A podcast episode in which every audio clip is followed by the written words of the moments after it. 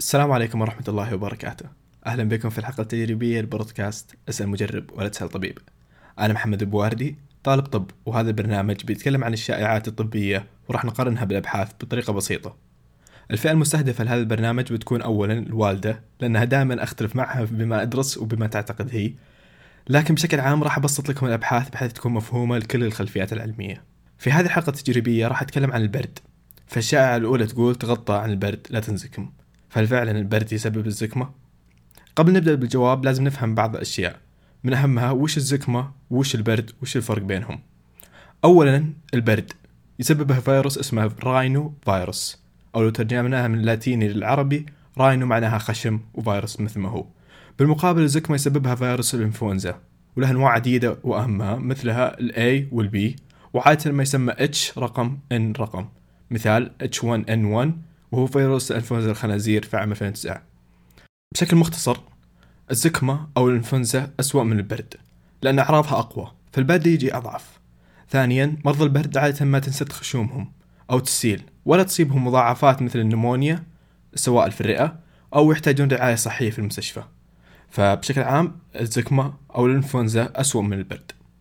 طيب نرجع لموضوعنا، هل الجو البارد يسبب زكمة أو برد؟ وش دخلهم في بعض؟ وليش عادة أنزكم بالشتاء؟ أولا الجو البارد وحده ما يسبب مرض، ولكن شفنا كل اللي عايشين في الأماكن المثلجة مرضى. ثانيا أثار الجو البارد على الجسم وفعالية وقدرة الفيروس. ففي مثلا بحث عام 2013 نشرتها يو اس ناشونال بايبرري اوف ميديسن بالتعاون مع ناشونال انستتيووت اوف هيلث، لقوا أن درجات الحرارة أقل من 37 درجة مئوية اللي هي درجة حرارة الإنسان تزيد من معدل تكاثر الراينوفيروس، وخاصة أن درجة حرارة الخشم تصل إلى 33. في دراسة ثانية نفس المجلة في عام 2016 اختبرت تأثير درجات الحرارة والرطوبة على تكاثر الفيروسات، لقوا أن تأثر الشخص لمدة أكثر من 3 أيام لدرجة حرارة منخفضة وجفاف تزيد احتمالية إصابته بالبرد. في دراستنا الثالثة الجورنال اوف فيرولوجي للأمريكان السوسيتي اف مايكروبيولوجي لقوا أن أفضل درجة حرارة لجو الانتقال الإنفلونزا كانت 5 درجات مئوية، فكل ما قلت درجة حرارة الجو زاد احتمالية انتشار وتكاثر الإنفلونزا والراينوفيروس. طيب ممكن يتراوح بالك الحين، ممتاز هذا بالنسبة للفيروس، طيب وش دخل جسم الإنسان؟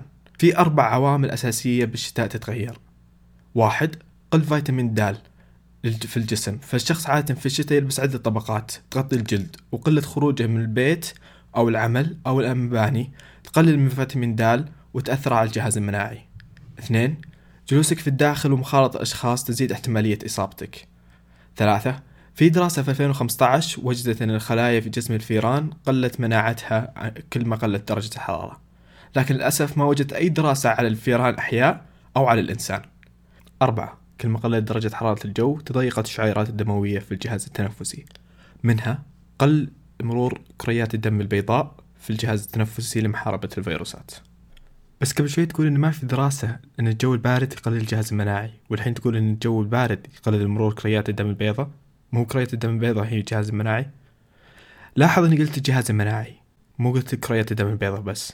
الجهاز المناعي يتكون من عدة طبقات، كريات الدم البيضاء تعمل كمفتشين أوليين، لكن في طبقات ثانية بحيث تتعدى الفيروس التفتيش الأولي أو كريات الدم البيضاء تقدر تحاربه وتوقفه في حده. طيب محمد ما بي أمراض الشتاء الجاي وش أسوي؟ تذكر إن المرض بيد الله، لكن في أشياء بسيطة تقدر تسويها. خذ مكملات للفيتامينات الناقصة عندك، خاصة إذا كان فيتامين دي ناقص عندك وكل أكل مليان فيه مثل السمك أو المشروم أو البيض. لا تعتقد أن عندك نقص فيتامين د دون مراجعة الدكتور، لأنه ممكن تسبب لنفسك تسمم فيتامينات، شيء جدي ومهم مزحة. نام، النوم يساعد الجهاز المناعي والسهر يضعفه. 3. اشرب موية. 4. غسل يدك، لأن كل ما لمس السطح راح ينتقل الفيروس ليدك ومن يدك لعينك أو فمك، فغسل يدك قبل تلمس وجهك أو قبل لا تاكل. 5. تعلم آداب العطاس والكحة، لا تعطس على يدك أو أسوأ في الهواء، دائما استعمل منديل أو كح على كوع يدك. لا تشارك أكلك أو كأس أو ملعقة بعد شخص، خاصة إن كان مصاب، ينتقل الفيروس بعد الأكل وخاصة الراينوفيروس والإنفلونزا. ننتقل لآخر فقرة ملخص الحلقة. الفيروسات مثل الراينوفيروس أو فيروس الخشم والإنفلونزا هم اللي يسببون البرد والزكمة مو الجو، لكن تعرضك للجو البارد بيزيد احتمالية إصابتك بهالفيروسات. الابحاث تقول ان الفيروسات تعيش وتتكاثر افضل في الجو البارد، مما يجعلها تنتشر اسرع، والجهاز المناعي قد يضعف بنقص الفيتامينات مثل فيتامين د، مما يجعلكم اكثر عرضة للمرض. ودمتم سالمين.